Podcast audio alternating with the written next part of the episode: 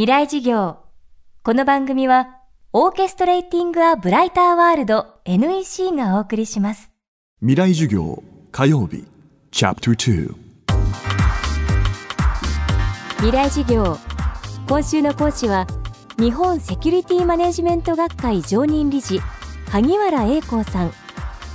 組織内部犯罪やネット犯罪、コンプライアンス、情報セキュリティなどのテーマで講演や執筆、コンサルティングと幅広く活躍する個人情報管理のスペシャリストです。今週はマイナンバー制度の本格運用を受けた個人のプライバシーの問題、そしてインターネット上に残り続ける自分の情報の処分など、ネット社会に浮かび上がるさまざまな問題とその対処法について萩原さんに伺っていきます。このマイナンバーの運用によって生まれる膨大な情報、そこには大きなリスクが潜んでいると萩原さんは指摘します。未来事業にじかんめ、テーマはすべてが監視される社会。先進国のね、国民 アイディーがどのように使われているのか、あの総務省の、えー、と海外報告とか、いろんな大学の海外報告書をご覧になったことって、えー、ございますかと。で、基本的にはね、その、えー、日本と同じようなことをやってても一番大きな違いって紐付けがきちんとされてないんですよ。それはわざとしてないんです。ところがこれがね、ビッグデータと重なり合うとどういうような状況に発生するのか。あの今金融システムの方で使っている一部の振る舞い検知システムっていうのがあるんですよ。振る舞い検知って、えー、何かというと究極の防御システムで、要するにあなたあといっかげつ以内に内部の横領を はちじゅうきゅうてんにパーセント 以上の確率で発生するから今のうちにもう自白しなさいねっていう風に勧告することができるシステムなんですよ。そういうようなシステムって実はあるし、市販もされてるんですよ。で、ビッグデータ分析が多分僕の推測でいくとね、だいたいじゅうねんからにじゅうねんで極めて精緻にあの分析が終了しますよ。そうするとですね、あなたは今後例えばさんねん以内に、えー、テロリストと一緒に協調して行動する可能性が きゅうじゅういちてんにパーセント 以上ございますから、あなたを終身拘束しますっていうようなことが簡単にできるようになってしまうんですよ。で、今の法律でそんなことが、えっと、できるわけがないってみんなね言ってるんだけども、だってそのにじゅうねんごの法律ってどうなってるか全くわからないじゃないですか。で、しかもその時にどういうような状態かとかいろんなことを考えてみると、これらをビッグデータ分析をした時に何が発生するかなんですよ。全部一極に集中し始めるんですよ。データって怖いんですよ。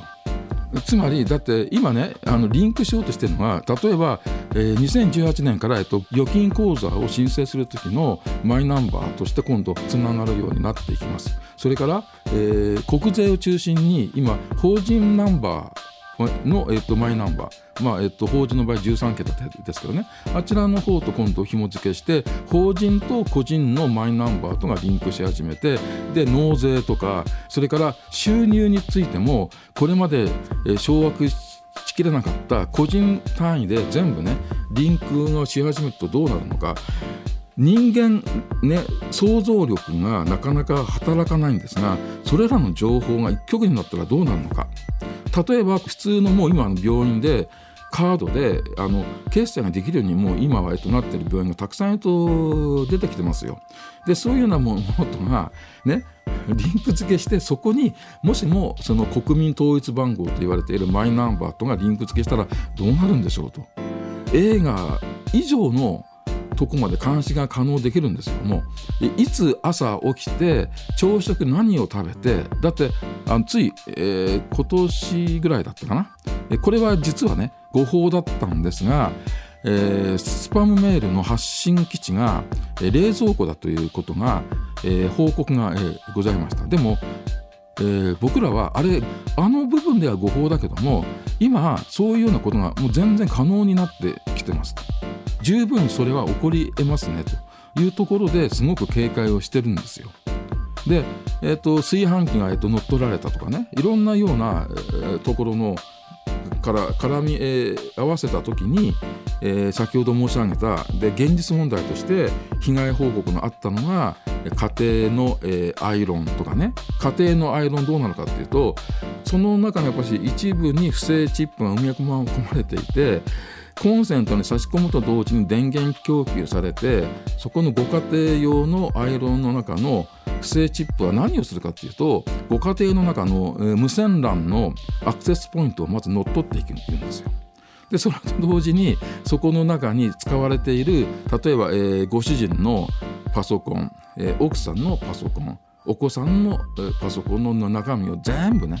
えーとえー、見ることができます。メールも見られます。でその中の全てとか、その中の重要なところだけを全部圧縮してどこかのところに送り込むということだって十分可能だし、現実にそういうことで被害が発生しているのが今の事実なんですよ。未来事業、今日は全てが監視される社会をテーマにお送りしました。この番組はポッドキャストでも配信中です。バックナンバーもまとめて聞くことができます。アクセスは東京 エフエム のトップページからどうぞ。未来事業、明日も萩原英光さんの講義をお送りします。